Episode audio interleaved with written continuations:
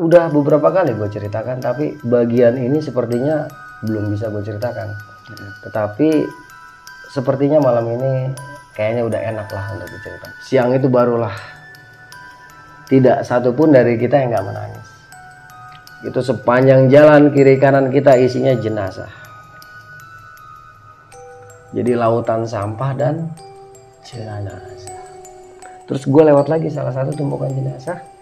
Yang pertama kali gue lihat itu laki-laki tetapi sekarang posisi dia tidak ada kepalanya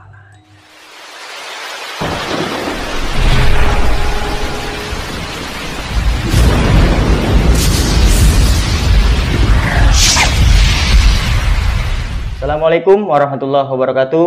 Balik lagi bersama gua Ibnu Fitro Sidik dalam channel Timur Misteri. Di kesempatan kali ini, seperti video sebelumnya, gua sudah menghadirkan narasumber yang akan bercerita pengalaman misterinya untuk kita semua. Tapi sebelum itu, sekali lagi gue mau mengucapkan banyak terima kasih untuk teman-teman semua yang udah mensubscribe serta mendukung channel Timur Misteri karena berkat dukungan dari teman-teman semua kita bisa seperti ini dan kita bisa terus bersemangat lagi untuk memberikan video-video terbaik untuk teman-teman semua. Dan juga gue mendoakan untuk teman-teman semua, semoga kita selalu diberikan kesehatan, diberikan kemudahan rizki, serta diberikan kemudahan dalam segala urusan-urusan kita. Dan juga untuk teman-teman yang nonton video ini yang belum subscribe, langsung aja subscribe, like, and comment, serta aktifkan loncengnya untuk mendapatkan notifikasi dari video terbaru Timur Misteri.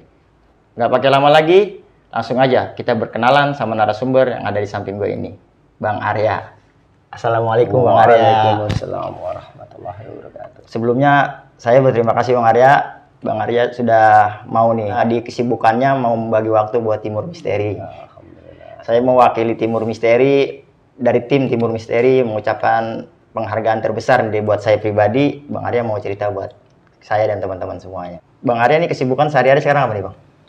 banyak ya syuting di Trans 7 untuk Misteri Dunia terus ya podcast yang ngedit sendiri gitu ya intinya alhamdulillah Allah berikan kesibukan yang bermanfaat lah Amin amin. untuk mengisi hidup kita ini Semoga jadi barokah ya Bang Arya. ya. amin ya rabbal alamin Oke teman-teman, Bang Arya ini juga punya channel YouTube Bang Arya. ya? Iya. Mungkin teman-teman mau ngelongok channel YouTube-nya Bang Arya, bisa langsung aja apa nih Bang Arya?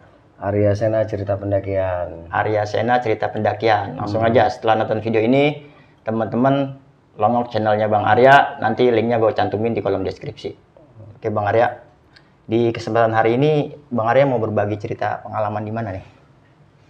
banyak cerita ya tapi kayaknya hari ini hati gue condong untuk berlayar kembali ke salah satu provinsi yang paling barat di Indonesia yaitu di Nanggro Aceh Darussalam.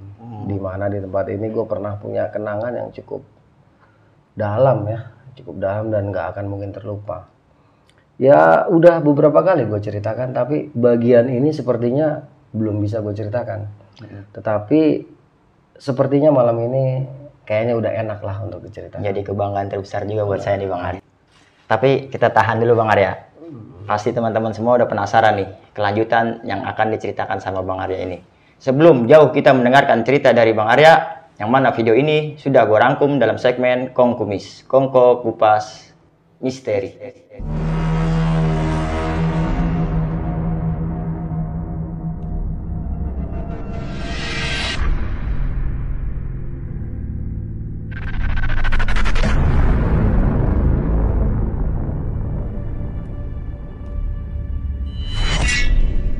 Oke, buat teman-teman, sekali lagi gue berpesan, apa pun yang nanti diceritakan sama Bang Arya, bukan bermaksud untuk memberikan hal yang negatif untuk teman-teman semua, melainkan menjadikan pelajaran untuk kita bersama.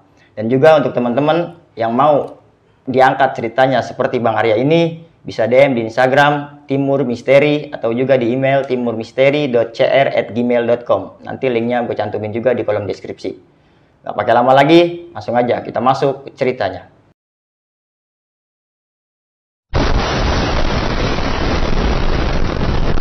Assalamualaikum warahmatullahi wabarakatuh. Eh, Selamat malam buat sobat-sobat Timur Misteri di mana pun anda berada. Alhamdulillah pada malam hari ini Allah Subhanahu Wa Taala masih memberikan gua kesempatan Amin. untuk bisa berbagi cerita dan pengalaman gua di saat gue melakukan operasi SAR di Nanggro Aceh Darussalam. Mungkin buat teman-teman udah tahu ya, udah paham Nggak asing lah sama peristiwa besar ya yang terjadi nang- di Nanggro Aceh Darussalam pada tanggal 26 Desember 2004 atau tepatnya hari Minggu, Minggu Maut. Di mana peristiwa ini cukup mengembarkan ya. Karena terjadi sebuah bencana alam yang sangat dahsyat dan merenggut puluhan ribu bahkan ratusan ribu korban jiwa saudara-saudara kita yang tinggal di tanah rencong. Sebuah peristiwa yang sangat memilukan dan sebuah peristiwa yang harus kita ambil hikmahnya karena Allah Subhanahu wa taala tidak akan menurunkan kesulitan tanpanya tanpa ada kemudahan ataupun tanpa ada hikmah di balik setiap peristiwa yang diturunkannya. Jadi peristiwa ini udah nggak asing ya. Nah, waktu itu pas kejadian posisi gue tuh lagi di Jakarta ya. Uh, nonton berita kita terkejut uh, ternyata salah satu wilayah yang ada di negara kita tuh digoncang gempa yang sangat dahsyat. Itu kalau nggak salah 8,9 skala Richter Iya. yang terjadi pada jam 8 pagi dan tsunami-nya itu 825 kalau nggak salah. Dan itu gempanya aja udah buat kerusakan yang luar biasa. Setelah gempa disapu lagi dengan gelombang tsunami. Sempat ada kejadian ya, eh, karena mungkin masyarakat atau saudara-saudara kita di sana waktu itu belum tahu yang namanya tsunami. Jadi ketika ada kejadian laut kering itu, justru mereka malah nyamperin pantai. Himbauan dari orang-orang yang paham malah tidak dihiraukan. Jadi ini salah satu yang mendorong cukup banyak korban juga di sana karena sebuah peristiwa langka yang dipahami oleh masyarakat. Oke, kembali lagi ke Jakarta ke tempat gua. Itu karena saat itu kondisinya genting dan gua waktu itu juga nggak berpikir bisa berangkat ke Tanah Nanggro. Tetapi karena waktu itu gua udah mulai aktif ya dalam dunia eh, istilahnya SAR. Ketika dua hari pasca kejadian, itu gue langsung dihubungi oleh salah seorang anggota dewan. Ya kebetulan beliau ini dari Aceh. Ya. Gue nggak bisa sebut namanya. Jadi beliau hubungin gue, gue diminta untuk mengumpulkan orang lah sebisa gue Untuk jadi relawan. untuk jadi relawan, untuk jadi tim SAR berangkat ke Aceh. Itu tanggal 28 Desember. Jadi dua hari pasca kejadian. Begitu gue sampai lokasi itu di sana udah ada banyak orang lah, ada sekitar 10 orangan. Tapi yang berangkat akhirnya cuma tujuh orang dari beliau. Datang ngobrol-ngobrol, ternyata temen gue satu orang nggak dapet izin dari orang tuanya untuk ikut operasi SAR di Aceh. Jadi tinggal berdua, selebihnya tuh anak-anak dari mahasiswa ini nih, UBK kalau nggak salah ya. UBK sama YAI. Nah, terkumpullah itu sekitar enam orang. Enam orang diberangkatkan dari rumahnya anggota dewan ini. Terus sama-sama kita ke Bandara Soekarno-Hatta. Nah, di Bandara Soekarno-Hatta ini kita nggak dipersulit lah, karena memang kita relawan.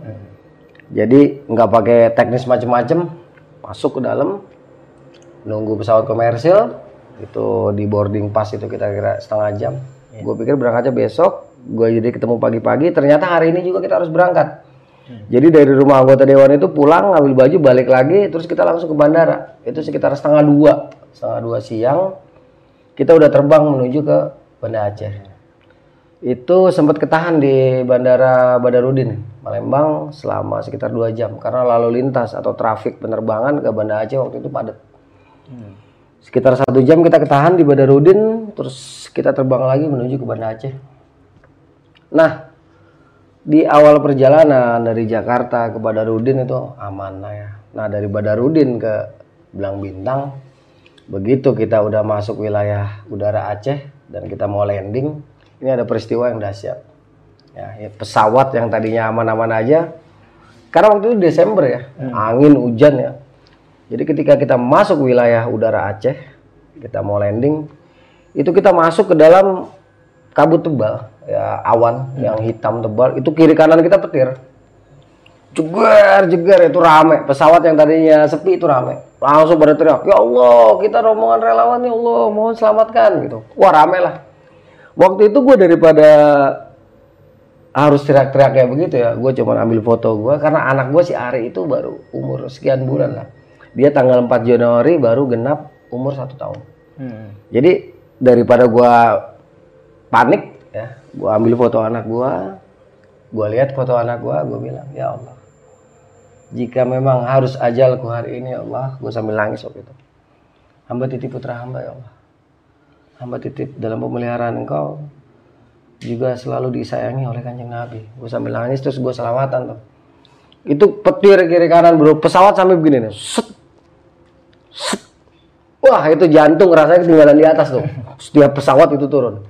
Intinya gue diem, gue selawatan aja, gue terserah deh. Hidup mati Allah yang ngatur kan. Gue pasrah sambil gue liatin anak gue. Mungkin ini detik-detik terakhir gue bisa ngelihat putra gue tersayang, Tirta Hari Pratama.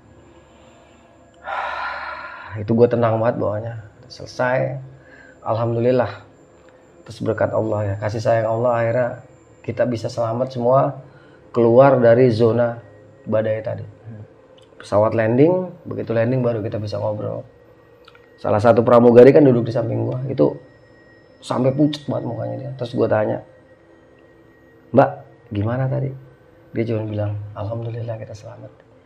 Hitungannya nggak selamat tadi alhamdulillah begitu sampai landing gua salaman tuh sama pramugari tadi gue lupa namanya siapa kita turun di bawah itu di bandara udah rame.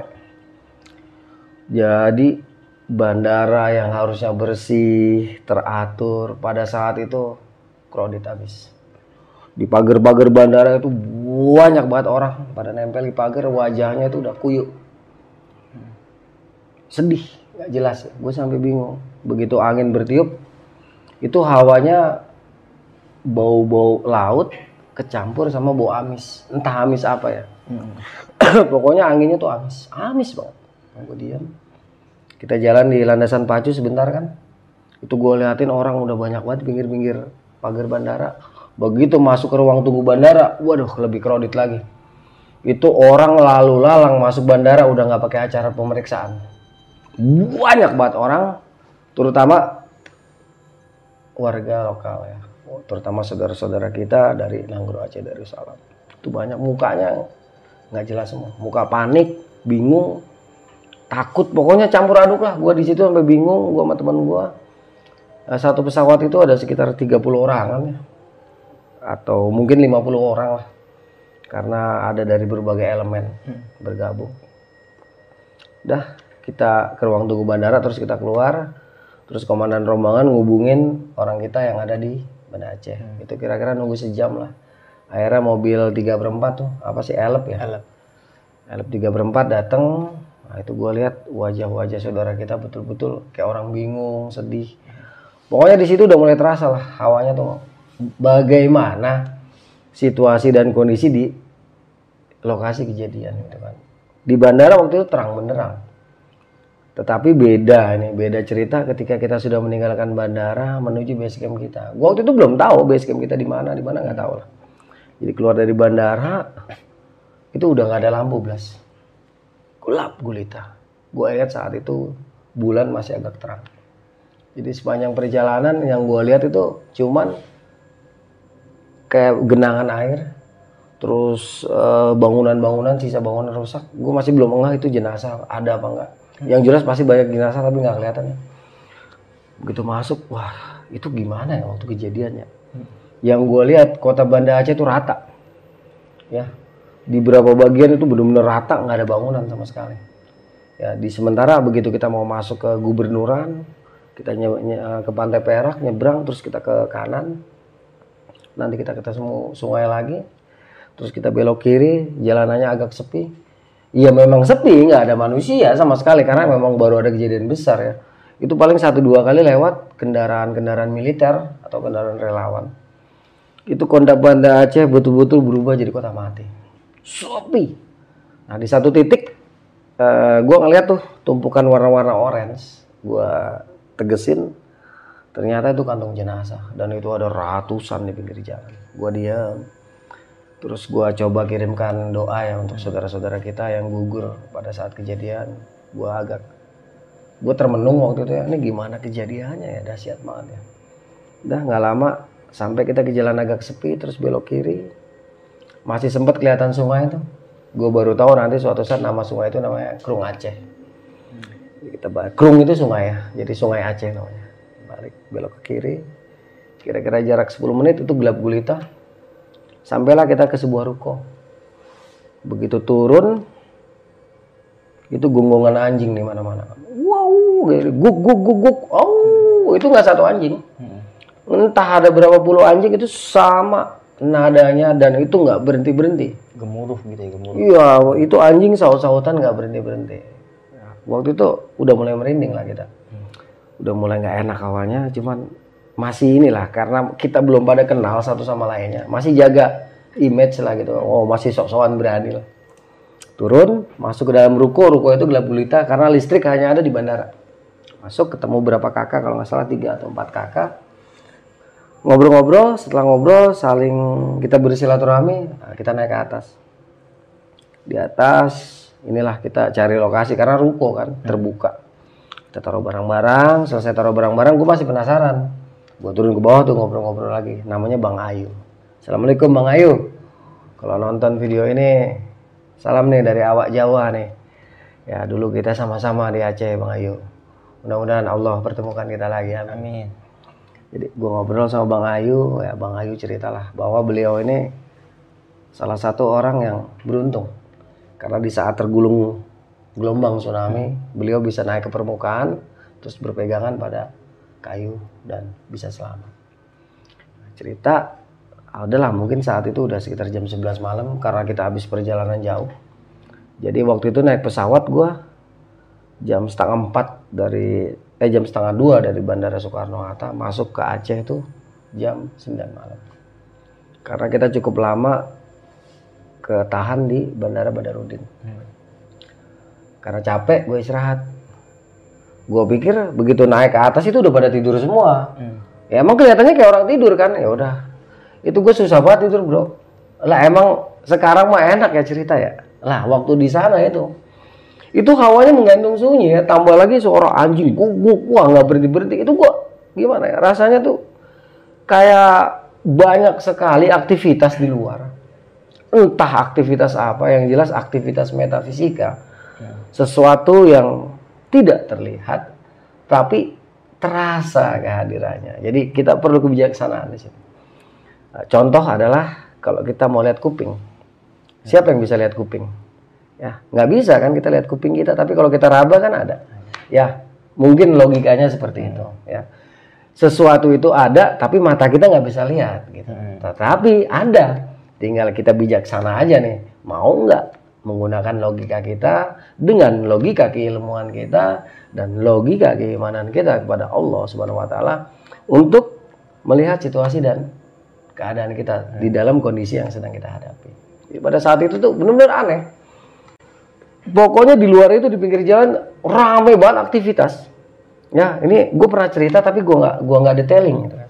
intinya di luar itu rame aktivitas seperti orang lalu lalang ya seperti orang lalu lalang biasa nggak jerit-jerit tapi jumlahnya tuh kayak ribuan orang ya ini pokoknya pernah gue ceritakan tapi nggak detailing gitu ini yang gue detailing di sini jadi gue ngerasa di luar itu rame banget tambah lagi suasana gangguan anjing.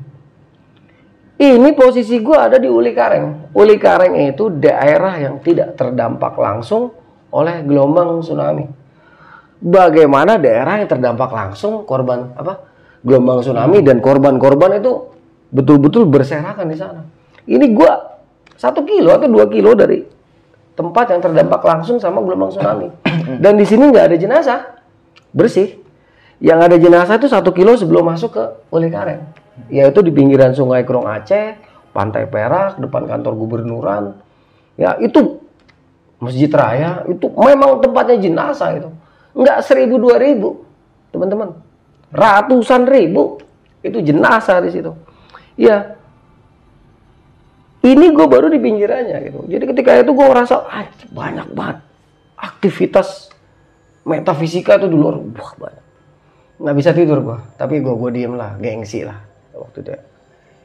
ketika sekitar 2-3 jam lah gue pengen buat kencing tapi gue tahan-tahan kan. Karena kita harus turun ke bawah gue berpikir kalau gue turun jangan-jangan bang Ayu sama keluarganya udah tidur gitu kan. Jadi gue terus terang takut. Takut itu fitrah ya. Bohong kalau ada manusia nggak punya rasa takut itu nggak mungkin. Cuman lagi-lagi bukan kita yang dikendalikan rasa takut tapi rasa takutlah yang harus kita kendalikan. Caranya ya ingat Allah sama Rasulullah. Kalau gue simpel karena gue muslim ya buat yang non muslim mohon maaf. Silakan dengan caranya masing-masing. Kalau pakai cara gue tuh ya itu tadi. Ingat Allah dan Rasulnya akhirnya saking udah nggak ketahanan gue pengen kencing. Ah bodo amat ah. Mau ketemu apa gitu kan daripada gue ngompol nih gitu. gue bangun turun begitu gue bangun. Lu banyak yang bangun. Mau ke mana bang? Mau kencing? Ikut bang ikut bang. Gue kata lah gue kata lu pada molor pada gitu kan. Punya perasaan yang sama. Enggak, taunya sama. Mereka tuh takut. Mau ke kamar mandi karena apa? Kebanyakan dari kita bisa dikatakan semuanya itu merasa seperti ada aktivitas metafisika di luar dan terasa banget merinding ya. Iya, buat yang ngalamin tentu tahu, buat yang ada di sana tentu tahu ya. Pasti ngerti nih yang gue ceritain. Iya. Ya buat yang nggak percaya monggo gitu. Tapi ini kan gue bercerita tentang apa yang gue rasakan. Akhirnya kita bangun adalah sekitar 15 orang turun tuh ganti-gantian. Bang tungguin bang, jangan ya, iya udah ganti-gantian lah. Kamar mandinya dua kan, jadi masuk. Ya, selesai tungguin. Jadi kita nanti kita naiknya bareng, turun bareng-bareng, naiknya bareng-bareng. Itu ternyata Bang Ayu juga sama keluarganya udah tidur. Itu anjing nggak berhenti berhenti bro. Nah karena itu udah menjelang subuh ya, akhirnya kita nggak tidur lagi, kita ngobrol-ngobrol. Nah itu lumayan tuh rasa merinding agak berkurang karena apa? Banyak yang pada bangun udah banyak yang pada bangun tapi ya nggak ngomongin situasi di luar itu enggak cuman ngerasa cuman kita ngobrol-ngobrol tuh dari mana aja kenalan gitu walaupun sesekali kita ngelirik ke jendela gitu ya nggak ada apa-apa waktu itu nggak ada. Cuman suara anjing tuh nggak berhenti berhenti anjing itu baru berhenti menggonggong setiap hari ya. Selama gua ada di Aceh. Anjing itu akan mulai menggonggong lepas dari jam 9 malam sampai subuh. Itu hampir setiap hari. Bukan hampir setiap malam. Setiap malam. Nah, jadi malam itu eh, begitu udah agak terang baru pada tidur tuh. Ya karena malamnya ternyata mereka nggak bisa tidur gitu kan kita tidur bangun siang jam 12 ya, kita nggak bisa langsung turun ke lokasi karena kita harus divaksin. Atau harus disuntik tetanus. Karena kalau kita tidak disuntik tetanus dikhawatirkan kita akan terinfeksi oleh kuman yang ada di sana. Karena ini berurusan dengan Jenazah. jenazah ratusan ribu. Akhirnya kita nggak bisa turun. Siang itu kita cuma bisa ngobrol-ngobrol sama keluarganya Bang Ayu ataupun sama para pengungsi yang ada di tempat kita ngobrol. Sempatlah di sini kita dapat cerita uh, kayak Bang Ayu sendiri. Dia memiliki keajaiban dalam artian bukan memiliki keajaiban ya. jadi dia selamat entah bagaimana dia bisa selamat karena posisi dia udah tergulung gelombang tiba-tiba dia merasa ada yang narik tangannya kan. Jadi seperti ada yang narik ke atas. Yang narik dia itu ular. Tetapi setelah dia lihat ternyata bentuknya nenek-nenek gitu kan. Nah setelah dia ditarik sama ular ke atas begitu udah dia bisa pegang di permukaan dia mengambang yang dia lihat itu bukan ular tapi nenek-nenek. Itu ceritanya Bang Ayu. Belum lagi cerita yang lain-lain. Yang lain-lain gue agak kurang ingat. Ya. Intinya itu semua cerita dari korban yang selamat. Nggak ada satupun yang nggak berbau mistis. Pokoknya semuanya non logis ya. Semua ceritanya itu di luar nalar. Ya. Ini nanti baru satu-satu kita bahas. Ini baru Bang Ayu dulu Dah siang itu kita nggak ke mana-mana ngobrol sambil berusaha cari informasi di Jakarta. Ada nggak nih di antara teman-teman kita di Jakarta yang mau memberikan bantuan tapi secara langsung ke kita, tidak melalui badan-badan lain tapi ke kita nanti kita salurkan langsung. Nah, itu dua hari lah kita nggak bisa turun. Itu dapat informasi banyak eh, yang mau ngirim, alhamdulillah Donasi. ya donasi itu yang ngumpulin temen gua nanti kita salurkan langsung dua hari kita di Uli Kareng itu nggak ke mana-mana sampai akhirnya di hari ketiga itu kita baru diberangkatkan ke RS Uza RS Uza tuh salah satu rumah sakit besar di Banda Aceh Rumah Sakit Umum Zainal Abidin. Nah, jadi kita dibawa ke sana. gue sempet nanya kan, emang nggak hancur tuh rumah sakit? Ya terkena dampak, tapi eh, sebagian besar dari alat-alat kesehatannya tuh masih fungsi. Ya, jadi walaupun rumah sakitnya nggak fungsi, tetapi setelah karena itu kan bangunan penting ya, jadi dibersihkan eh, bangunan yang bisa dibilang prioritas untuk diselamatkan. Nah hari ketiga itu bangunan itu udah mulai bisa operasi, udah mulai bisa operasi. Nah itu agak siang lah kita dijemput sama truk, udah bukan elep lagi pakai truk kita, bak terbuka lah intinya. Eh, ada yang engkel, ada yang bak terbuka. Kebetulan gua dapetnya bak terbuka. Yang tadinya kita cuman bisa ngebayangin waktu malam, kan kita belum tahu ya. Iya. Siang itu barulah tidak satupun dari kita yang nggak menangis. Itu sepanjang jalan kiri kanan kita isinya jenazah. Jadi lautan sampah dan jenazah. Tanggal 31 Desember. Itu pertama kali gua lihat kondisi Banda Aceh. Masya Allah. Nggak ada yang kita bisa tawa-tawa tuh nggak ada. Kita nangis, kita diam, ya Allah. Ya sambil kita, kalau gue berselawat ya, apa pun itu yang gue baca itu selawat. Jadi gue, Assalamualaikum ila arwahi khususon. Saudara-saudaraku, seiman. Saudara-saudaraku Nanggro, Aceh Darussalam. Gue nggak baca apa-apa, tapi gue langsung kirimkan, ya Allah, hamba mohon selamatkan ya Nabi Allah. Atau gue langsung kirimkan salawat aja kepada mereka. Gue salawat aja. Gue nggak baca yang lain-lain, karena menurut keyakinan gue, gue berharap mereka semua dapat syafaat kanjeng Nabi. Sebagaimana gue juga sangat mengharapkan syafaat dari kanjeng Nabi Muhammad Sallallahu Alaihi Wasallam. Sallallahu Alaihi Wasallam. Jadi gue baca itu aja. Sepanjang perjalanan tuh ya Allah, itu hamparan jenazah. Nah ini gue nggak ceritain juga. Jadi ini siang hari ya, matahari terik-teriknya jam 11. Jadi dia di antara ribuan lautan jenazah manusia itu terkadang gue ngeliat ada sesuatu gitu ya.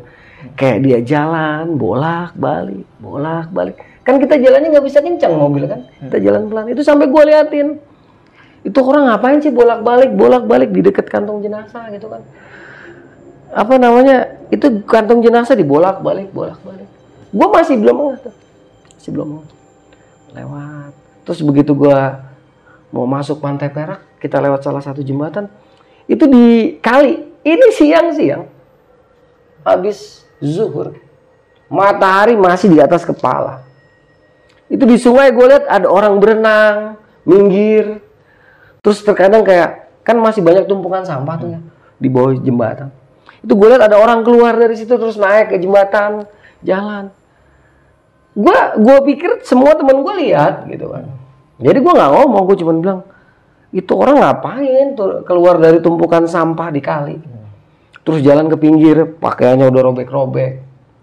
Ada yang semit lanjang itu gue ngeliat laki-laki pertama dua orang anak-anak terus yang satu orang itu perempuan setengah baya. Itu jelas ya. dan gue sama sekali tidak berpikir itu Gak, karena tengah hari bolong cuman gue logika gue gini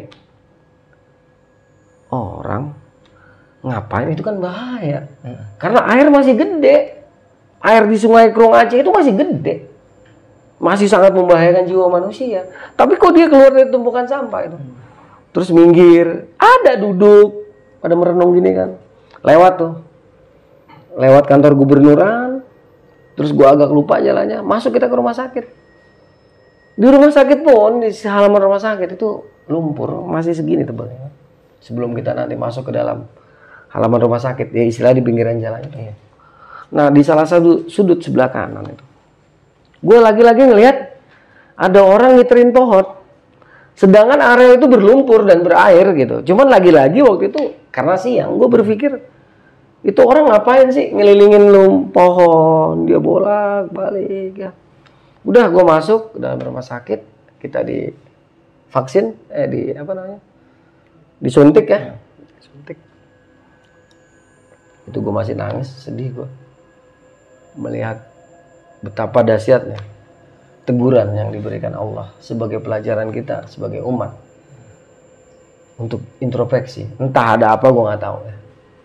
Karena hanya Allah yang memahami peristiwa ini. Jadi selesai. Gue baru nanya sama teman gue lu sepanjang jalan tadi ngelihat ini nggak? Tadi di jembatan tuh ada orang keluar dari sampah. Apa? Teman gue bilang iya nggak gue lihat tadi. Ini temen yang gue bawa itu ya. Gue lihat tadi kayak ibu-ibu ya katanya. Terus ya gue lihat ibu-ibu doang katanya. Dia keluar dari sampah gue juga lebih bingung kata dia. Itu kan sampah di bawah jembatan kata dia. Apa sepadat itu ya diinjek orang bisa? Nggak apa namanya? Nggak nggak Jeblos itu. nggak jeblos gitu ya gue juga ngeliatin tuh ibu-ibu jalan jadi dia keluar dari Sama. eh, tumpukan sampah itu terus dia jalan di atas kayu-kayu itu ke pinggir terus duduk kata dia ngerenung Loh sama sama gue yang itu terus yang lain enggak gue cuma liatin dulu waktu itu kita berpikir ya ya orang cuma mikir gini apa iya ya orang ngapain gitu. ya? ngapain gitu apa dia baru selamat apa lagi nyari apa nggak tahu deh kata temen gue ini temen gue detik-detik akhirnya dia jadi mualaf ya. Hmm. sebelumnya dia masih ragu tapi setelah di sini nanti ini detik-detik dia Hijrahnya dia lah. hijrah dari non Islam menjadi Muslim. Waktu itu dia udah mulai. Jadi gue tanya sama dia, dia cuma ngeliat satu orang, terus gue tanya, tuh di samping itu di pohon itu lu lihat? Nah dia nggak ngeliat. Nah di sini gue baru, oh, kemungkinan besar gue doang nih yang lihat. Karena begitu gue keluar, masih di lokasi yang sama. Itu gue lihat orang yang sama dia bergerak ngiterin pohon. Dalam hati gue, gue langsung assalamualaikum. Illa arwahi khususon saudaraku. Fulan bin Fulan apa ya. Terus gue langsung ya Allah mohon syafaat kanjeng Nabi. Terus gue selawat gue kirimkan wahai saudaraku Fulan bin Fulan gue selawatan. Orang itu berhenti ngiter ngeliat ke gue senyum saat itu gue masih belum tahu apa artinya apa maknanya kenapa bisa seperti itu gue balas lagi senyum Terus dia ngeliatin, ngeliatin gue sambil senyum, manggil gitu kan. Gue bilang, ayah nanti lah bang, gue bilang gitu. Kaget deh temen gue, lu ngomong sama siapa? Gue baru kan, wah ini berarti nggak lihat nih gue bilang. Ada gue bilang kayak gitu. Emang gue belum paham waktu itu karena memang baru turun gitu ya. Begitu sampai ke jembatan, karena mungkin sebelumnya kita udah berdoa ya, itu gue si temen gue ya sebut aja namanya Lando, langsung colek gue dia kan manggil gue nge. Nge. Itu ibu-ibu yang tadi masih ada ada dia. Di pinggir sungai duduk lagi merenung. Serius lu? Gue juga lihat masalah gue bilang kayak gitu. Wah ngapain ya? Udah tenang gue bilang. Udah. Nih kayaknya lain gue bilang kayak gitu. Gue udah mulai enggak nih karena gue cepet tanggap kan udah kirimin doa aja pakai pakai doa lu gue bilang kayak gitu. Karena waktu itu dia masih belum. Cuman dia bilang ah mending gue kirimin salawat aja. Nggak apa-apa kan kata dia. Oh nggak apa-apa gue bilang silakan walaupun gue kan non muslim nggak apa-apa baca aja bebas. Oh ini rahmatan lil alamin. Rasulullah tuh buat seluruh umat manusia. Apa pun agamanya kalau mau baca selawat itu bebas aja. Akhirnya dia lebih memilih membaca selawat dikirimkan kepada si. Fulan binti Fulan ini. Terus sama nih. Pola pandang gue sama. Jadi si ibu-ibu tuh diri manggil. Waktu itu kita ya ibu gitu. Masih belum paham cuman gini. Yang lainnya teman-teman gue udah mulai ngeliatin. Aneh kan kita mulai. Nah sementara teman gue cuma lihat itu gue lihat yang lain. Di sisi sungai sebelah lain sama. Juga pada berdiri liatin gue di sini gue langsung nggak gue jadi mata ini ngelihat gue coba pakai mata yang satu lagi nih. Mata yang tidak terlihat tetapi terkadang dia mampu melihat sesuatu tuh jauh lebih jernih jauh lebih dalam dan jauh lebih menyentuh. Apa? Mata hati. Gue coba ngeliat pakai itu. Gue berselawat ya Allah saya nggak bisa apa-apa. Saya tidak bisa melihat apa-apa ya Allah. Engkaulah yang maha melihat baik yang terlihat maupun tidak terlihat oleh makhluk-makhlukmu. Gue baca selawat langsung ya Allah mohon syafaat kanjeng Nabi. Langsung gue selawat salamun ala Muhammadin fil alamin. Ya Sayyidi ya Rasulullah. Tiga kali atau berapa kali baru kesadaran air mata. Oh ternyata something. Mereka bukan orang seperti kita. Udah waktu itu gue masih belum paham kenapa dipanggil. Jadi waktu itu gue cuma minta maaf. Ya nanti.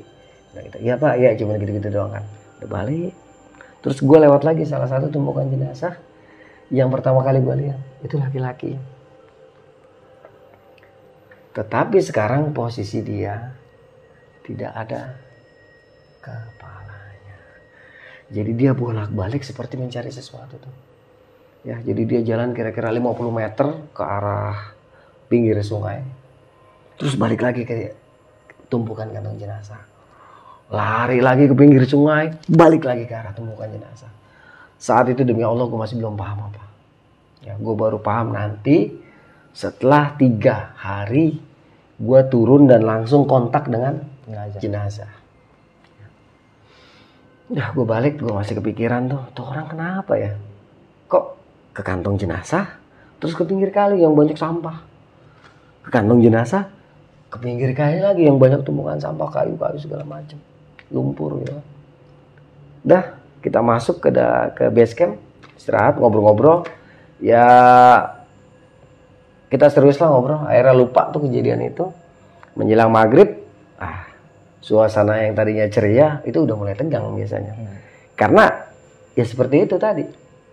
Lepas matahari tenggelam meninggalkan bumi berganti dengan gelap, maka hawa-hawa yang tajam itu mulai datang lagi. Paling ekstrim maghrib, setelah maghrib itu reda, nanti sekitar jam 9 malam sangat ekstrim. Nah, hawanya itu benar-benar tajam. Jadi karena udah menjelang maghrib, kita udah pada di dalam tuh. Ya, paling nongkrong cuma di depan ruko. Karena ruko itu persis pinggir jalan dan di depannya itu ada pohon asem yang dipeluk sama lima orang. Segede gaban. Ya, bukan kejadian horor aja, mungkin itu pohon udah horor gitu kan ya. Ditambah lagi nih habis ada kejadian dahsyat. Justru kita malah nggak kepikiran tuh, andai di pohon asem itu ada segala macamnya bodo amat. Justru hawa yang datang itu bukan dari situ.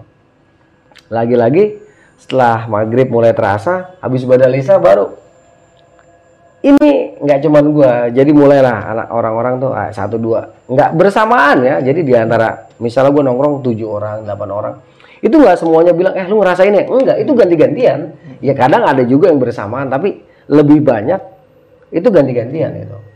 Ya gue lupa urutannya siapa aja, yang jelas gue, Lando, Pakong, siapa lagi lah gue lupa namanya itu banyak. Ada bawa bapak juga. Kadang-kadang kayak yang lewat ya. Ah masa pak? Iya. Saya nggak rasa gitu. Ntar giliran udah berapa lama kita habis lagi ngopi ngobrol, nggak lama gue. Iya bener kadang yang lewat. Enggak enggak mas. Enggak, kamu kali. Nah, jadi sering tuh kejadian-kejadian kayak gitu. Nah, di sini kalau habis Isa itu masih belum ada anjing sampai jam 8 tuh belum.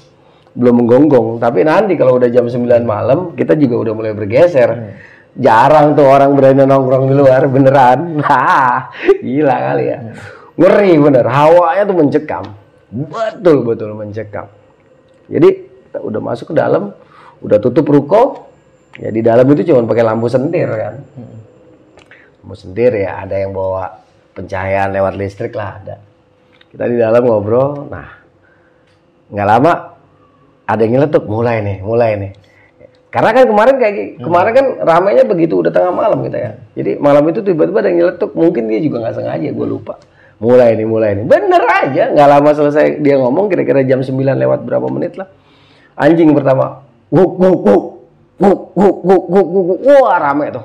Nggak tahu berapa puluh anjing. Wuk wuk wuk. wuk. Nah, begitu ada satu yang au, yang lain au. Lu bayangin, jadi segitu banyaknya anjing, gonggongnya kompak dan dia au itu kompak. Wah mulai kan kata anak-anak, tuh kan mulai. Wah bener nih, jangan-jangan tiap jam segini nih. Ya waktu itu kan baru malam kedua gitu ya. Tapi feeling tuh udah main. Rame nih bentar lagi. Dan malam itu kita nggak ngerasa semua di luar itu rame. Seperti ada lalu lintas manusia yang berjalan kaki ataupun lari-lari. Kadang kedengerannya panik, ya. kadang kedengerannya ngobrol, kadang kedengerannya ngejerit, kadang kedengerannya minta tolong. Ini suara ini silih berganti. Tetapi tidak semuanya kadang bareng dengernya, kadang beda-beda. Biasanya paginya kita baru cerita gitu ya. Nah, ini gue bercerita versi gue. Karena dari teman-teman yang lain tentunya nanti penyampaiannya berbeda sama Versi yang berbeda juga ya. Hmm. Ini versi gua. Nah, jadi malam itu biasalah Kalau udah mulai rame kayak gitu kita mulai menyibukkan diri, ngobrol lah. Gue ngobrol lagi sama Bang Ayu. Kata Bang Ayu, biasa itu katanya. Namanya juga ada kejadian yang luar biasa. Tentunya juga ada peristiwa-peristiwa luar biasa. Dalam arti tanda kutip. Bang Ayu ngomong itu di sini apa disebutnya gue lupa ya menurut bahasa Acehnya. Udahlah banyak-banyak zikir sama selawat lah kata dia. Ya udahlah kita kita zikir lah bang katanya sambil ngopi zikir. Jam mana ini kita? Kita ini sudah sudah dapat bencana luar biasa nih kata dia. Ya untunglah Allah masih kasih selamat. Intinya ngobrol-ngobrol kayak gitu ngilangin nuansa yang mengerikan gitu. Sampai jam 11 malam itu gue inget itu nggak ada apa-apa. Tetapi lewat jam 12 lewat jam 11 ketika kita udah mulai selonjoran ya.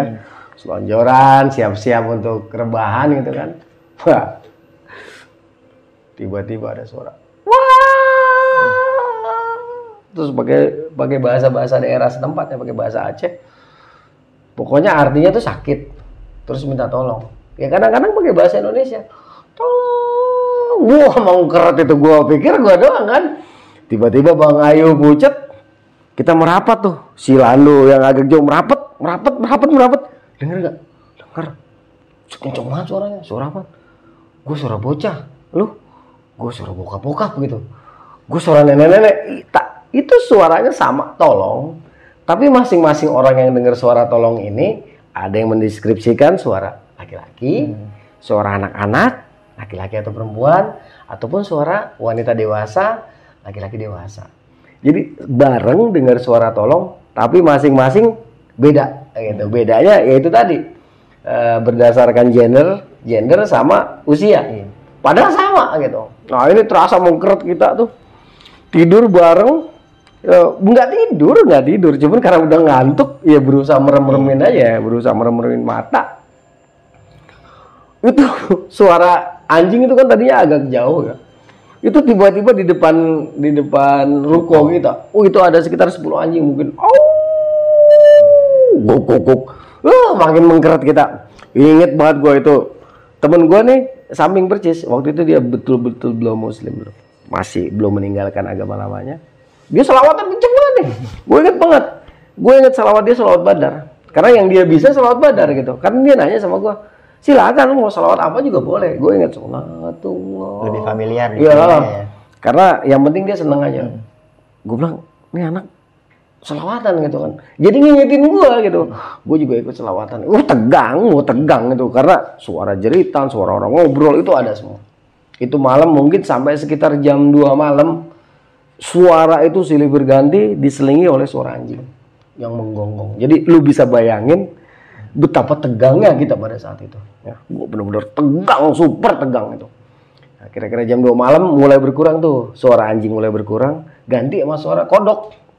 Kungkang kungkang kung nah gitu lah. Nah di antara suara-suara kodok itu sesekali ada tolong sakit.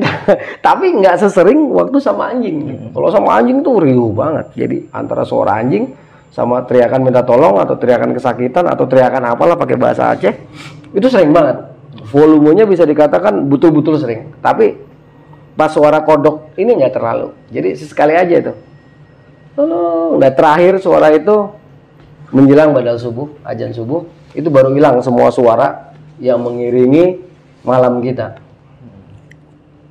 Dan seperti biasa habis sholat subuh baru kita baru pada Cerita. baru pada bisa tidur. Enggak enggak cerita dulu. Molor dulu orang susah tidur kan. Tidur dah tuh. Habis sholat subuh tuh tidur semua. Bangun-bangun sekitar jam 9 atau jam 10 lah baru cerita. Semalam gimana gitu. Begini begini begini. Wah seru lah. Gila itu pokoknya keren. Ya keren banget. Ya karena kita udah divaksin karena kita udah di apa namanya disuntik. Suntik, tetanus. Jadi hari itu kita sudah bisa untuk turun Kontak sama jenazah. eh, ke lapangan untuk kontak sama jenazah. Tetapi posisinya pun di absen. Siapa yang mau turun siapa yang enggak gitu. Jadi eh, kita dikondisikan. Bagi yang belum siap nggak apa-apa ngurusin base camp nih. Ya mungkin nanti ada bala bantuan masuk dia ngatur. Baik yang untuk kita ataupun untuk pengungsi. Jadi diatur dah tuh untuk bagian administrasinya bagian yang ngurusin base camp dan juga orang-orang yang turun ke lapangan nah, saat itu gue terpilih atau mengajukan diri sebagai orang yang turun ke lapangan. Nah di sini sekitar jam 11 eh jam 10 ya kita udah siap pakai sarung tangan. Terus baju yang kita pakai untuk turun ke lapangan itu khusus. Jadi siang itu eh, sekitar jam 10 mulailah kita pakai sarung tangan, terus dikasih cadangan sarung tangan, dikasih alkohol 90%, satu orang satu botol, kasih Pokari Sweat, sama makanan lapangan ransum TNI. Dah, satu orang megang semua, taruh di tas kita masing-masing. Kita pakai tangan panjang, warna orange, sar. Dan baju itu eh, kita dikasih banyak ya. Jadi kalau bisa sekali pakai buang. Tapi ternyata nanti eh, nggak jadi tuh, karena kita disediain antiseptik untuk nyuci pakaian itu. Nanti Cara setelah- cucinya ya. Ya, dikasih tahu nanti. Tapi pada waktu itu belum belum dikasih tahu. Kita pakai, udah masker udah siap, satu orang megang masker, alkohol udah siap, baru kita naik ke mobil bak terbuka. Mulailah kita operasi pertama kali ke Kampung Mulia.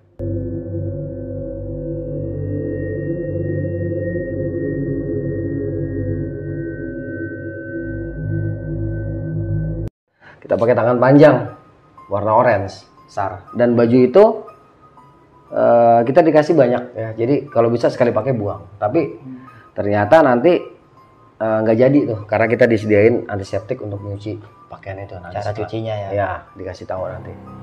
Tapi pada waktu itu belum belum dikasih tahu.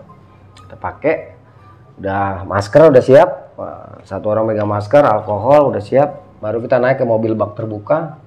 Mulailah kita operasi pertama kali ke Kampung Mulia.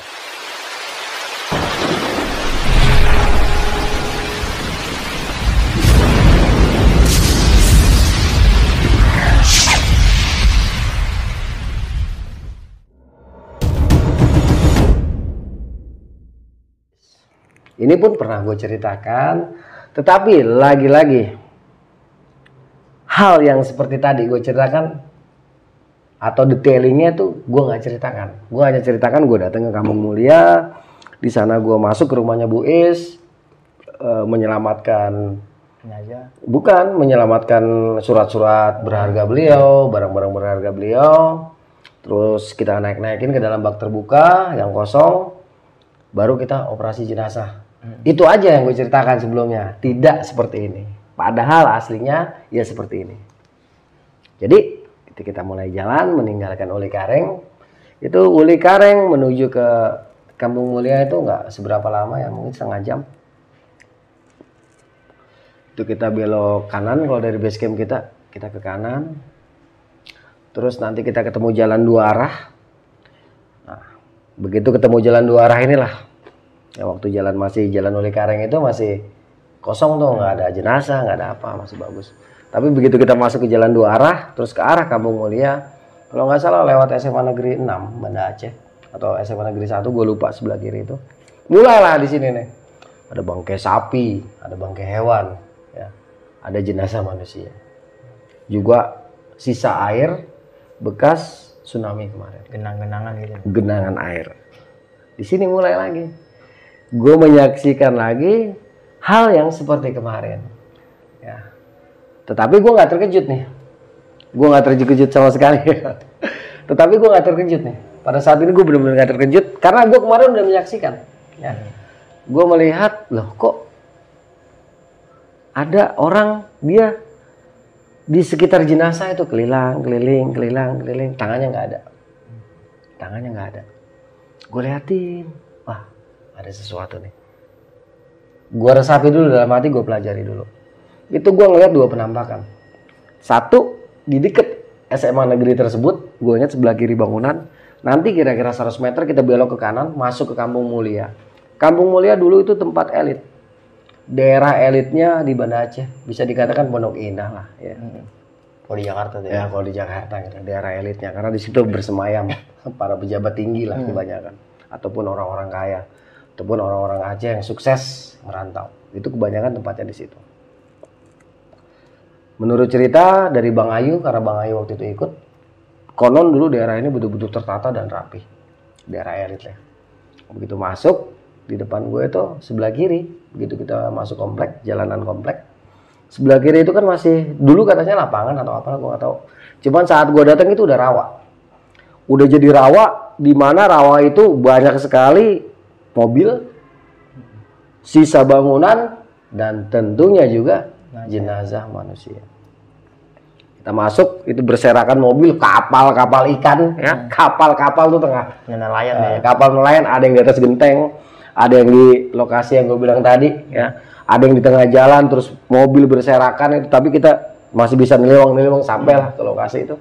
Nah di salah satu titik eh, di tengah jalan itu ada jenazah di atas kap mobil. Ya kita belum angkat karena kita target kita kan rumahnya Bu Is dulu. Masuk dalam rumah Bu Is, kita beresin semua barang-barang berharga dia, kita pindahkan ke dalam mobil bak terbuka. Setelah itu mobil bak terbuka kan jalan. Kita laporan. Waktu itu temen gue yang laporan, barang-barang udah semua bu. Selesai, mobil itu jalan. Tinggallah mobil kita nih, yang isinya kantong jenazah. Mulailah kita operasi.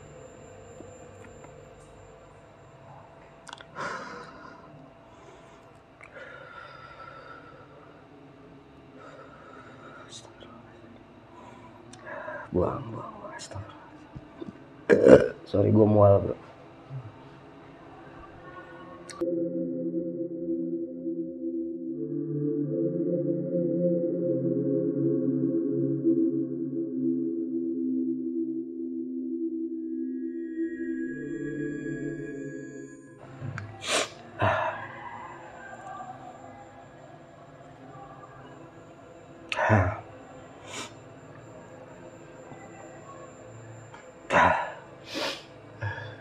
Jadi mulai operasi kita di salah satu titik itu di tengah yang gue bilang rawa-rawa tadi, gue ngelihat ada perempuan ya. Gue ngelihat ada perempuan di sekitar mobil yang hanyut. Dia itu berjalan dari pinggir jalan, kira-kira jarak 50 meter dari pinggir jalan, arah sebelah kiri Bu Is rumahnya.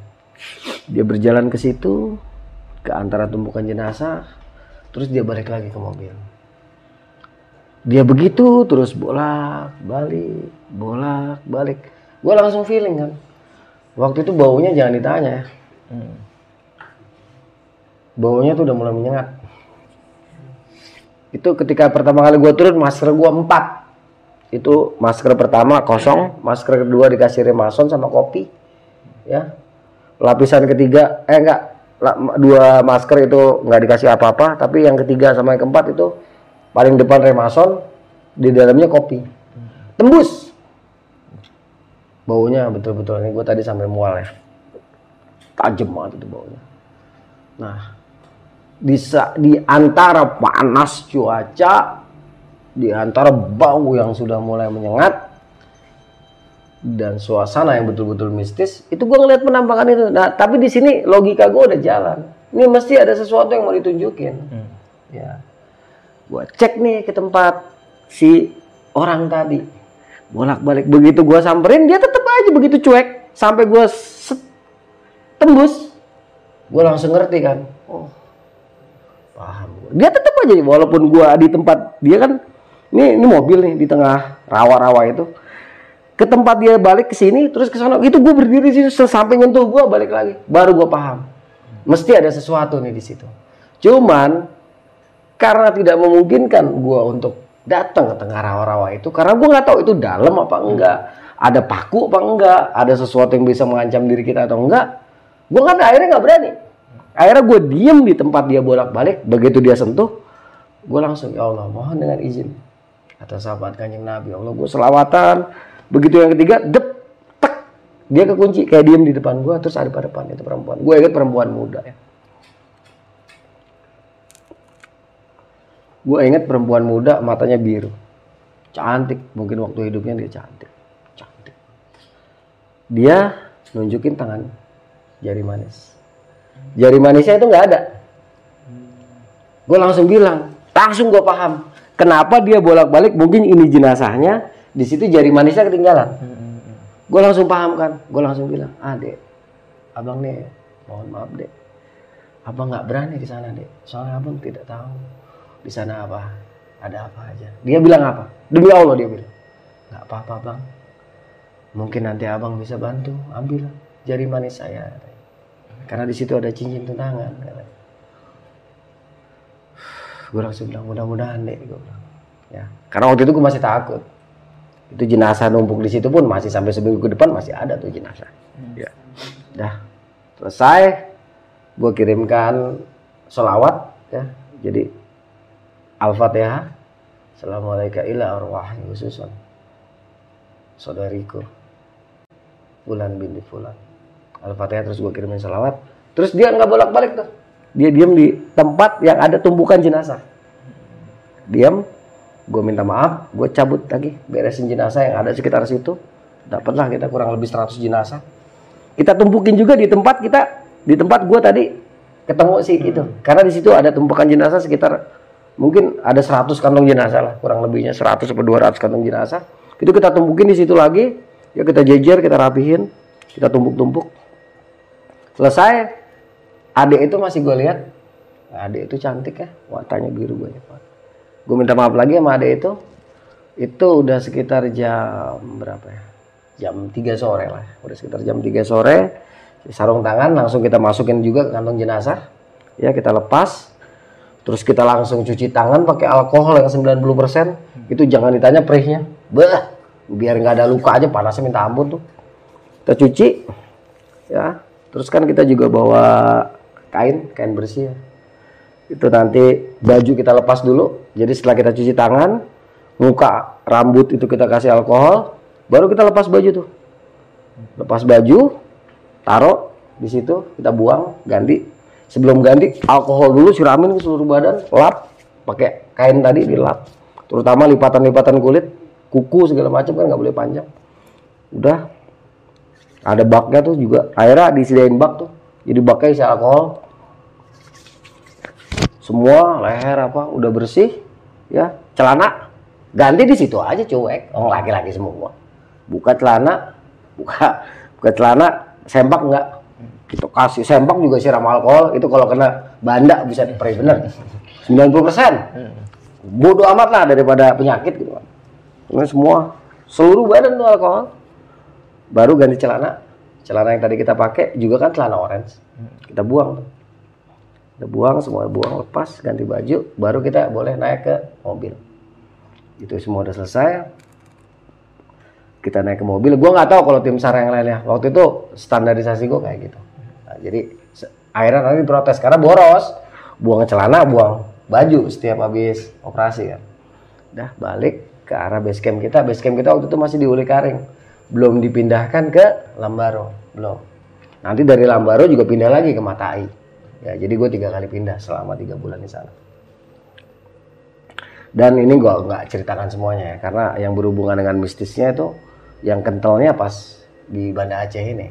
Di Banda Aceh terus di daerah lo apalah pokoknya di Aceh itu kan banyak ada loknga ada lam pokoknya serba lam di Aceh tuh. Ada lam perma lam penerit wah pokoknya banyak lamnya dah. Dah kita balik lagi ke cerita ya.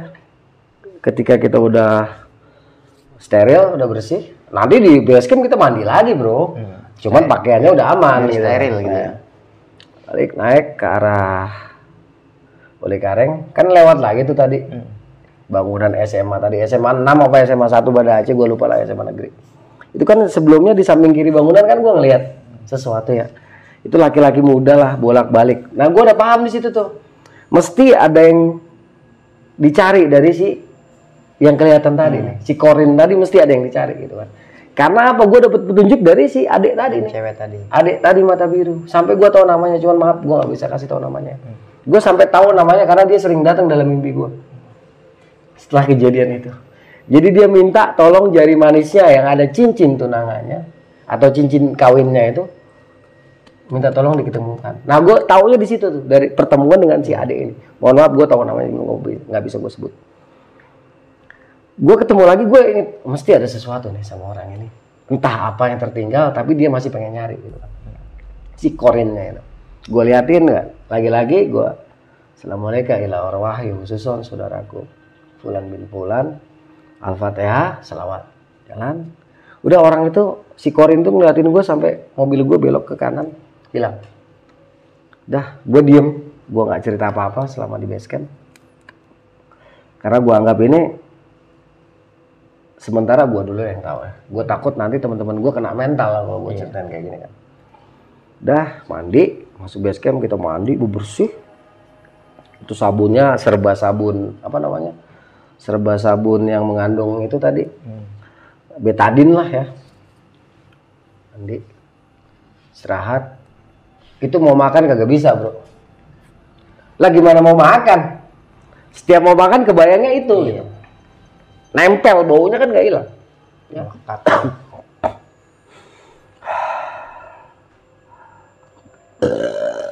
udah jangan ikut baunya jangan ikut baunya. Nggak bisa makan kita. Buru-buru mau makan. Capek lapar. Juga nggak bisa makan. Jatuhnya apa? Ngopi kalau nggak minum coklat. Coklat kopi. Meriang tuh badan tuh agak nggak enak lah. Hidung agak gatel segala macam intinya sok. Sok ketika kita turun dan bersentuhan langsung dengan para korban.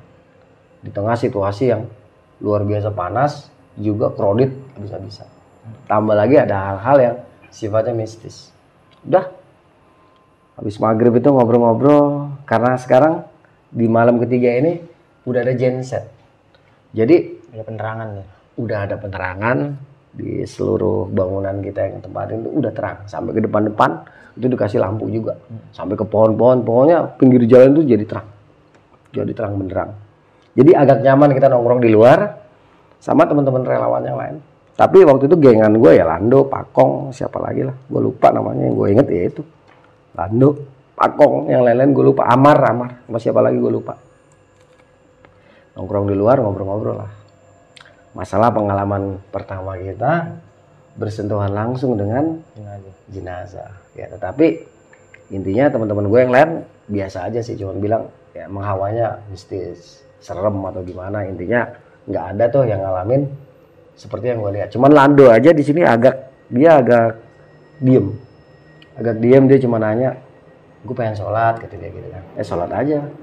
Ah nanti dulu deh yang gue yang gua dengar dari dia tuh bibirnya tidak pernah lepas dari salawat badar. Jadi dia selalu melantunkan itu. Salatullah salamullah. Gue sampai terharu banget ya. saat itu dia belum Islam Muslim. belum muslim. Gue terharu banget sama anak ini. Udah Eh, lewat isya kita sholat isya bareng-bareng. Eh sholat maghrib sholat isya bareng-bareng. Seperti biasa nunggu waktu sampai jam 9 begitu jam 9 kita pada semua ngomong lagi. Bunyi nggak nih? Bunyi nggak nih? Benar lewat jam 9.15 atau jam pokoknya udah lewat jam 9 lah. mulai nih anjing. Guk guk guk guk guk guk guk guk. Guk guk guk guk guk guk. Guk Wah, itu nyamber. Nggak lama. Au. Wah bener jam 9 bunyi lagi. Dan aktivitas itu udah terang ya. Dan aktivitas metafisika itu kembali terasa. Tetapi karena mungkin kita udah tiga malam di lokasi tersebut. Jadi kita nggak terlalu ini Udah agak terbiasa. Ah, udah mulai terbiasa kita nggak terlalu takut. Ya udah cuek. Itu ngopi di luar ya udah terang juga kan. Bangunan semua udah terang jadi agak santai kita. Udah gitu orang nambah lagi. Itu kalau nggak salah nambah 25 orang lagi dari Jakarta masuk. Jadi makin rame kan. Atas rame bawah rame. Bahkan depan-depan juga rame gitu. Udah. Sampai orang warga itu akhirnya ada yang jualan. Di dekat di dekat base camp kita ada mulai dua warga dua orang tuh warga di depan base camp kita jualan kopi. Ya kopi Aceh eh, mie mie segala macam. Tapi waktu baru-baru datang nggak bisa makan bro. Bisanya ngopi coklat nyemil aja rasanya mau muntah gitu. Udah kita nikmatin dah tuh. Walaupun nggak bisa makan kita nikmatin. Intinya malam itu sama seperti yang malam-malam sebelumnya. Cuman kita nggak terlalu tegang karena semuanya udah terang. Dah datang besok pagi rutinitas kita seperti biasa. Cuman karena udah ada mulai warga yang berdagang kebetulan yang dagang itu Inong atau gadis Aceh. Wow banyak tuh yang datang ngobrol. Lah cantik kan masalahnya kan Inong mbak. Apa gadis Aceh itu kan cantik ya Inong. Ngobrol-ngobrol wah dia cerita nih si si gadis Aceh ini juga cerita bahwa rumah dia kan di pinggir sungai Kurung Aceh. Itu dari arah sungai kadang-kadang dia pun kalau malam itu sering banget denger orang minta tolong cuman pakai bahasa Aceh gitu kan. Tolonglah mbak tolong tolong gitu kan. Dia oh ramai itu kita cerita kalau pagi-pagi itu karena emang ada yang menarik untuk dideketin ya. Biasalah ada semut ada gula. Eh ada gula ada semut. balik. Apalagi ini kan laki-laki semua jauh daripada bininya gitu. Udah ngeriung lah tuh. Pokoknya rame dah dagangan si si mbak ini. Si kakak ini rame. Ngobrol dapat cerita kayak gitu. Dah gue masih belum mau cerita tuh apa yang gue alami pada siang itu. Dan kali ini kita bergerak ke daerah alam dingin tempatnya Tengku Syahwala kalau nggak salah nih. Gua agak lupa, gua agak lupa runutannya ceritanya karena udah agak lama. Intinya kita bergerak ke salah satu lam lah. Entah lam lom entah lama apa. Pokoknya waktu itu kita ke pinggir pantai ke tempat makamnya Tengku Syahwala seperti biasa itu waktu itu udah hari keempat jalanan udah mulai agak bersih. Udah mulai dibersihkan ya Januari tanggal 1 itu jalanan sudah sebagian besar sudah mulai dibersihkan akses jalan itu. Jadi kita lebih leluasa jalan. Lumpur sama sampah-sampah kayu berikut jenazah itu semua udah nggak di jalan. Akses yang kita lalu gue inget kita masuk Banda Aceh terus gue lupa kiri apa kanannya. Intinya nanti kita masuk perkampungan terus kita lewat depan rumah Pangdam apa ya kalau nggak salah? Uh, rumah Pangdam Jaya terus kita ketemu perempatan di situ ada satu musola pinggir jalan. Itu bangunan rata udah semua sampai hancur maksud gua. Hancur sampai ke pinggir pantai. Yang run, yang utuh itu hanya musola dan masjid. Dan sarana umum yang ada di dekat musola ataupun di dekat masjid.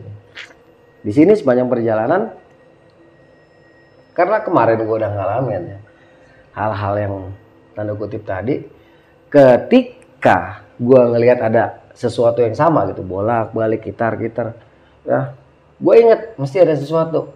Itu langsung tempatnya semua gue tandain. Ya jadi waktu gue mulai sebelum eh, nanti kita lewatin pinggiran laut tambak-tambak terus nanti kita ke ujung makam itu gue ngelihat sekitar ada empat atau lima kali yang seperti itu. Ya. Ya ada yang dia jalan nggak ada kepalanya terus nanti balik nganteng kepala ntar jalan lagi kayak gitu ada yang tangan ada yang ada yang badannya separuh aja kelihatan gue langsung gue tandain tuh lokasinya di mananya gue tandain. Kita ke daerahnya Teng- makam Tengku Syahwala dulu. Dan di sini juga ada keanehan makam beliau itu nggak rusak ya. Ya, atapnya itu masih ada walaupun sekelilingnya tuh ya tetap ada kerusakan tapi tidak menghancurkan gitu. Dalam artian ada kerusakan tapi nggak hancur nggak kayak bangunan lain yang bagus-bagus itu sampai besi-besinya dibersihin sama air.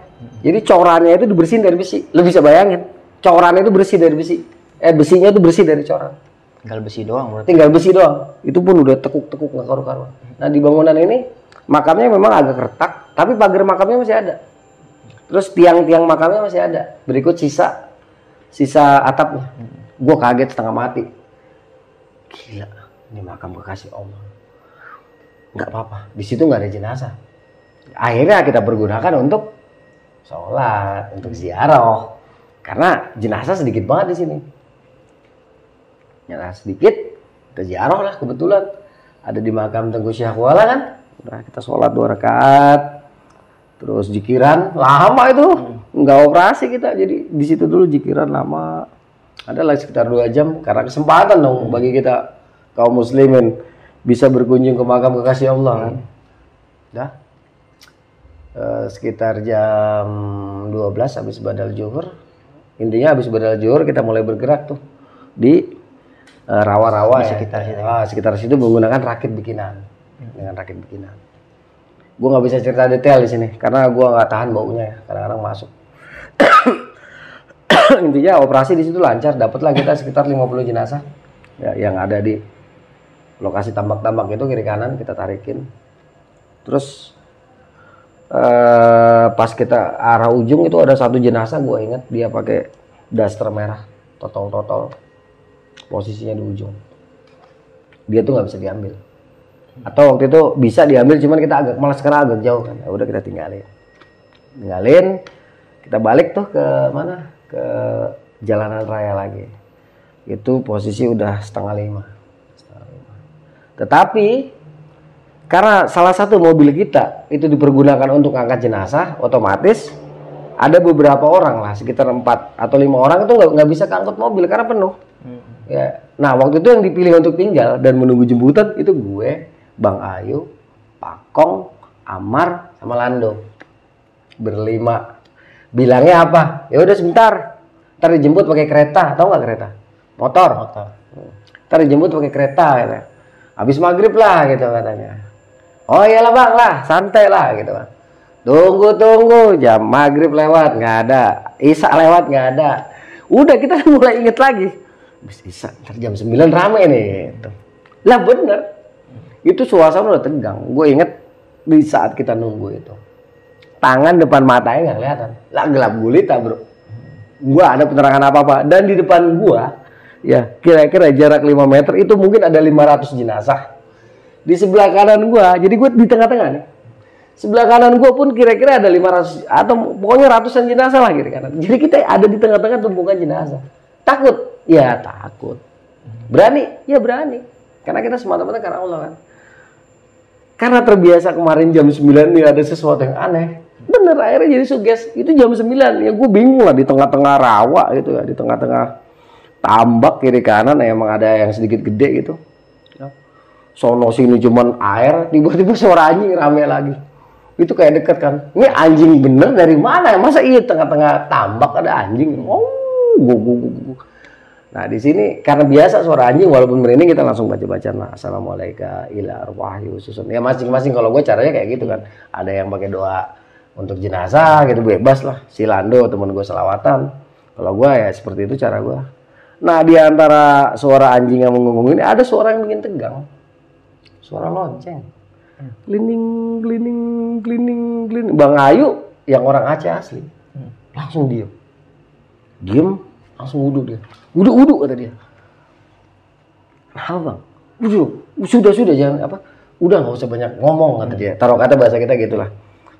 Udah nggak usah banyak ngomong. Wudhu gue lagi bingung nih air banyak jenazahnya apa enggak ya? Hmm. gitu kan. Cuman kan itu air ngalir posisinya. Ah wudhu amat dah. Ya udah wudhu. Kumur kumur wudhu. Air air asin. Hmm.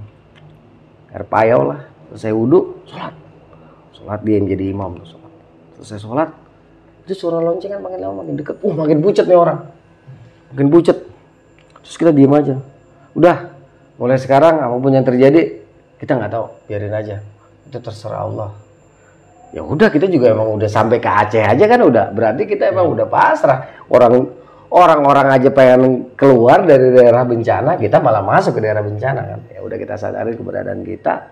Ya kita sadar kita ada di mana. Udah serahin sama Allah. Itu suara lonceng menjauh ya, terus Bang Ayu bilang itu di sini kalau ada suara lonceng seperti itu itu tandanya. Dia bilang apalah gue lupa sesuatu itu gitu. dia takut banget. Gue lupa namanya apa. Gue bilang ya waktu itu karena kita nggak tahu hmm. situasinya juga serem ya merinding. Cuman yang bikin merinding gue bukan kejadian itu sebenarnya.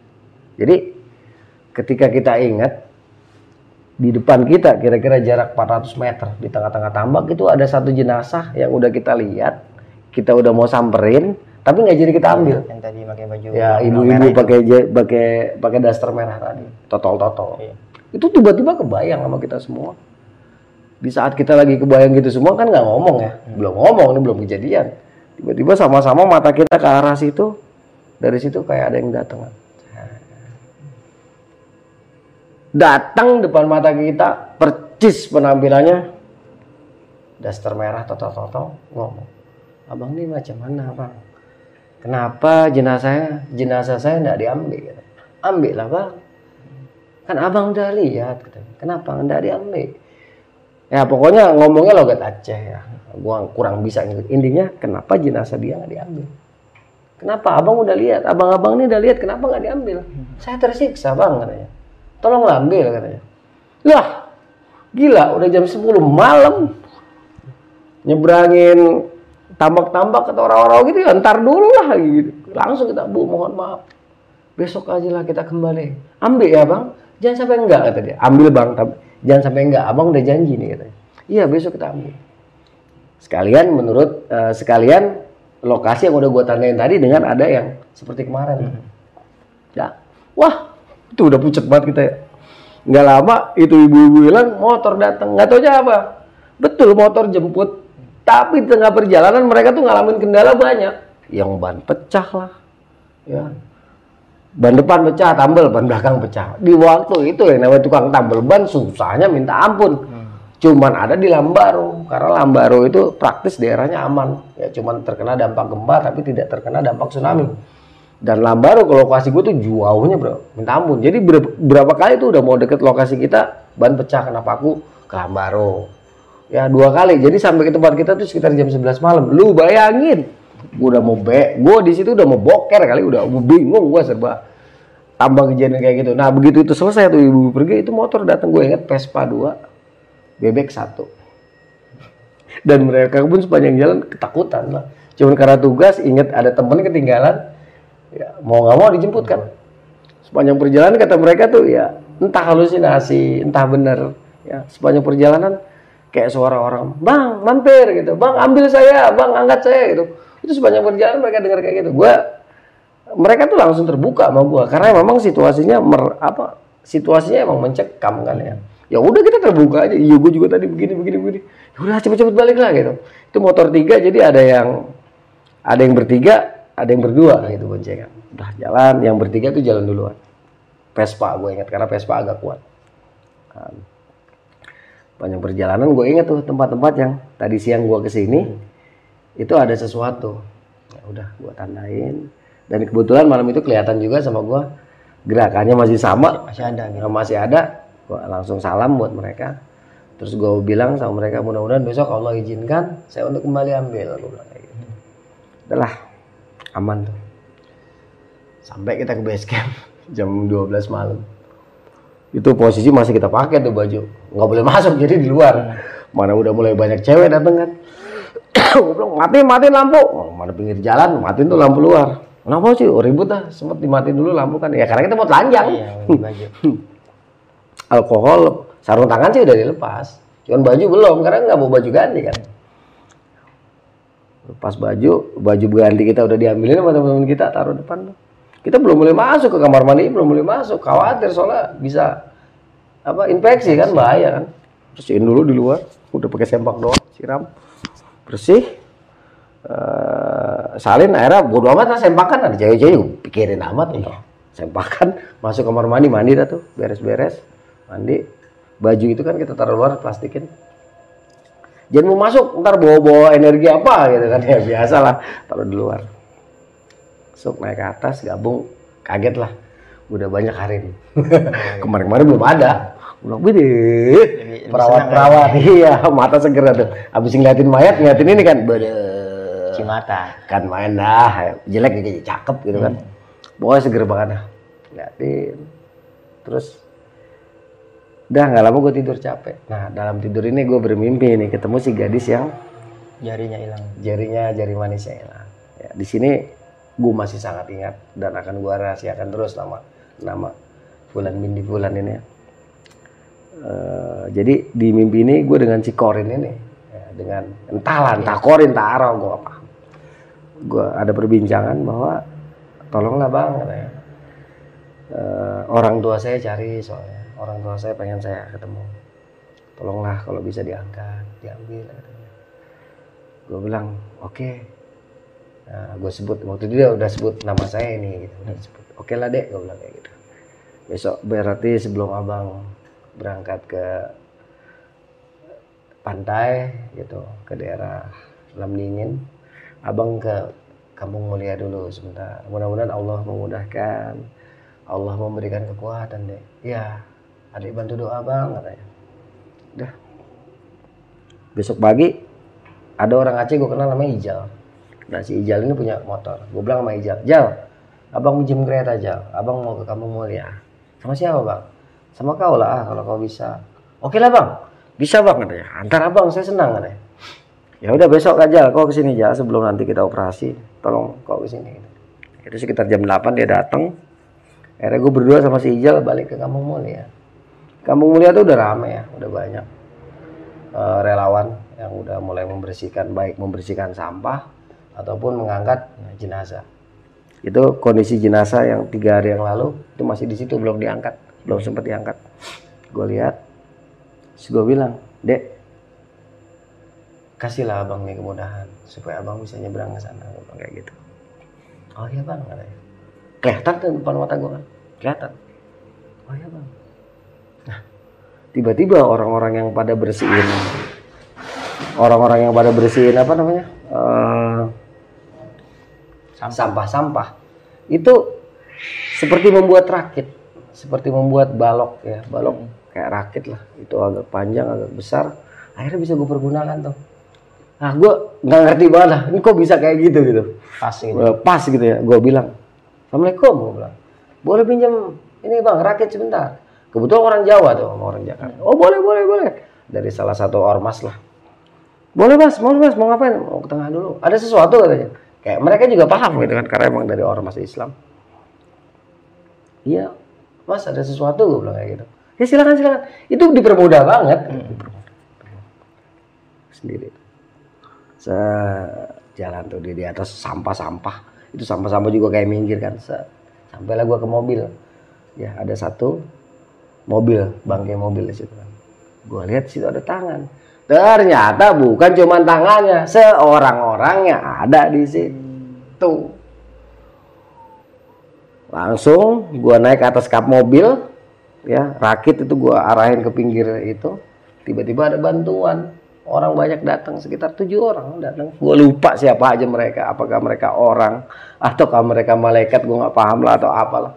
Itu ngebantu gue untuk ngebuka pintu mobil untuk membantu ngebuka pintu mobil terus mereka turun ke bawah ke rawa-rawa ya gue inget banget nggak pakai sarung tangan nggak pakai apa pakaian mereka ya polos putihan gitu aja. Putihan aja. Turun ke bawah. Ya ngangkat jenazah itu. Memang jari manisnya nggak ada. Itu ada salah salah beberapa orang yang nyari-nyari di lumpur itu ketemu. Aneh. Itu udah bengkak semua. Gue lihat jari manis ketemu sama jenazah ketemu kan itu gue sampai nangis ngeliat dia gue taruh di atas rakit. Udah gue fokus ke rakit kan. Gue ke pinggir begitu gue nengok orang-orang itu ke mana gitu? Nggak ada. Jadi gue betul-betul dipermudah sama orang-orang itu. Nah begitu sampai ke pinggir gue masukin ke kantong jenazah berikut jarinya sama emasnya. Nggak lama ada orang datang. Bawa bapak sama wajahnya kok mirip sama yang gue temuin dari korin ini gitu. aja. Nah, begitu gue masukin dia bilang, bang tahan dulu bang katanya, jangan tutup dulu tuh kantong jenazah katanya. Oh iya pak, gue bilang kayak gitu kan. Diambil tuh, disamperin, langsung mau dipeluk sama kedua orang itu. Gue tahan, jangan pak ini udah bengkak. Dia ngenalin cincinnya itu, cincin yang ada di jari manisnya. Ini anak saya disebutlah namanya. Kok sama persis dengan yang disebutkan ke gue. Gue diem. Nah, karena itu jenazah ketemu dan orang tuanya ada, gue juga nggak tahu kenapa tuh orang tuanya bisa datang kok pas ke situ gitu. Menurut nanti ya. Jadi pada hari itu akhirnya gue nggak ikut operasi sar, nggak ngikut teman-teman gue balik lagi ke. Karena khusus buat itu. Nah, jadi gue khusus untuk itu gue waktu itu kan zamannya masih Nokia ya. Gue SMS ke temen gue, gue bilang posisi gue sama Ijal masih ada di Kampung Mulia. Gue bilang ada urusan, gue bilang gitu. Gue nggak bisa ikut hari ini. Ya wes, ya udah nggak apa-apa bang. Udah. Jenazah itu akhirnya gue bungkus karena emang ini udah yakin keluarganya, kenal dari cincinnya karena cincinnya itu dilepas dilihat kan ada namanya. Hmm. Akhirnya gue disuruh ikut sama bapak itu ke rumahnya. Dan gue tahu akhirnya rumahnya di Lambaru. Itu rumahnya lantai dua, berikut balkon di atas. Orang kaya raya bro. Wah, bagus rumahnya. Gue datang ke rumah itu, jenazah itu ditaruh di motor. Si Ijal ikut mobil, jadi dia bawa mobil di depan. Jadi jenazah taruh di kereta, diikat. Gue yang bawa tuh kereta, pinggir jalan ternyata dia udah nunggu pakai satu- salah satu mobil merek tertentu. Terus gue ngikutin mobil itu dengan bawa kantong jenazah tadi. Kira-kira setengah jam atau 40 menit sampai gue ke Lambaru ke rumah dia. Dan gue baru tahu itu namanya Lambaru. Jenazah itu langsung disambut. Wah rame lah ngomong ke bahasa Aceh. Terus hari itu juga gue jadi ikut pemakaman di pemakaman kampung situ. Suk langsung dimakamin dan gue nggak boleh balik nih sama keluarga itu. Ikutlah pengajian lah istilahnya apa tahlilan ya kalau kita tahlilan. Malam itu langsung tahlilan. Gue ikut. Selesai tahlilan lah gue kan udah udah ninggalin pos lama ya seharian. Udah malam selesai tahlilan jam 8 dan gue kalau mau balik ke pos gue berarti lewat tengah-tengah Banda Aceh. Lah ntar dulu itu Banda Aceh horornya minta ampun waktu itu. Wah ini udah pasti error. Gue bilang ya udahlah gue laporan lagi. Gue bilang sama temen gue, bro bilangin ke aduh Pak siapa sih namanya gue lupa. Bilangin ke Pak ini, gue nggak bisa balik nih, gue masih di Lambaro. Ya udah bang, yang penting kasih tahu aja posisi di mana gitu kan. Soalnya kan waktu itu masih rame masih rame konflik ya. Iya. Takutnya ada apa-apa, jadi memang kita harus laporan. Kan? Dah, gue di rumah itu ditahan. Gue disuruh tinggal di situ bro. Gue suruh tinggal di. Ucapan terima kasih lah ya. Ya, udah tinggal di sini aja. Nanti kamu laporan ke base camp, absen. Eh, nanti selesai operasi sar, kamu tidur di sini. Pokoknya gue harus mau tuh. Wah, oke. Ya gue nggak bisa nolak dong. Ya udah besok ngobrol-ngobrol itu malam bahwa ini dia mau nikah. Tapi ya calon suaminya entah ke mana. Akhirnya tapi dia ketemu. Nah si bapaknya itu juga pas malamnya juga habis zikir. Habis zikir dia, bapaknya itu cerita bahwa putrinya ini eh, sebutlah si Melati lah gitu ya. Itu ada di daerah itu. Nah, dikasih petunjuk juga sama Gusti Allah gitu kan. Udah kebetulan datang ketemu. Dan kebetulan yang menemukan kan gua gitu. Ya udah ngobrol-ngobrol sampai jam berapa ya? Jam sekitar jam 11 malam. Gua udah nggak kuat lagi, gua tidur. Wah, yang tadinya gua tidur umpel-umpelan kayak kan cuek, gua dikasih kamar bersih. VIP lah. Ya, VIP lah. Ber AC, bersih, ada TV-nya. Enak lah gua tidur tuh malam. Eh, gua tidur sama si Ijal. Ijal juga seumur umur belum pernah tuh. Hmm. Tempat kayak gitu mewah enak. Tidur berdua sama Ijal. Besok pagi bangun sholat subuh. Saya sholat subuh. Itu udah makanan. Tapi nggak kemakan. Gue tetap milih susu coklat. Paling makan enak masih mual ya. Itu lagi makan. Kan ini meja makan besar ya. Jadi ada satu, dua, tiga, empat, lima, enam, tujuh, delapan sama gua di sini. Nah ini posisi eh, bapaknya, terus ibunya, terus ini kita di sini nih ada beberapa orang. Ada nggak semua terisi ya. Di sebelah sini keisi dua, sebelah sini keisi satu. Nah di salah satu kursi, gua ngeliat sih dia duduk di situ. Perempuan itu. Ah, si Korin dari perempuan tadi dia senyum, dia kasih lihat semuanya utuh. Begitu kedip hilang. Gue langsung diem aja kan, diem terus kayak ada yang megang punggung gue kan, terus bilang, abang makasih bang. Gue nengok, nah di situ keluarganya adiknya nih, adiknya enggak, kakak! Langsung teriak gitu kan, pingsan, gubrak, tapi nggak kesurupan, pingsan. Gue langsung bilang nih sama ini nih. Gue bilang dek sudah lah dek. Kasihan lah nih yang masih ada. Gue bilang kayak gitu ternyata adikmu kan bisa lihat. Oh iya bang. Maaf bang katanya. Rangkul gue dirangkul. Itu rangkulannya hangat banget. Ya. terasa. Terus ses hilang. Adiknya bangun. Begitu adiknya bangun adiknya langsung apa? Abang abang jangan pulang ke Jawa. Abang di sini aja. Nikahin saya bang. Itu perempuan yang ngomong kayak gitu mata biru rambut pirang. Tapi gue nggak bergeming karena waktu itu gue baru punya anak satu ya. Anak gue si Ari itu lagi lucu-lucunya. Gue kaget kan. Ini terus nggak lama bapaknya juga gitu kan. Udahlah nak kamu gak usah pulang ke Jawa ataupun boleh kan punya istri lebih dari satu gitu kan. Ini disebutlah nama anaknya kan. Nggak apa-apa lah nikah. Itu gue dikasih lihat tuh usaha dealer mobil ya sama dealer motor ya.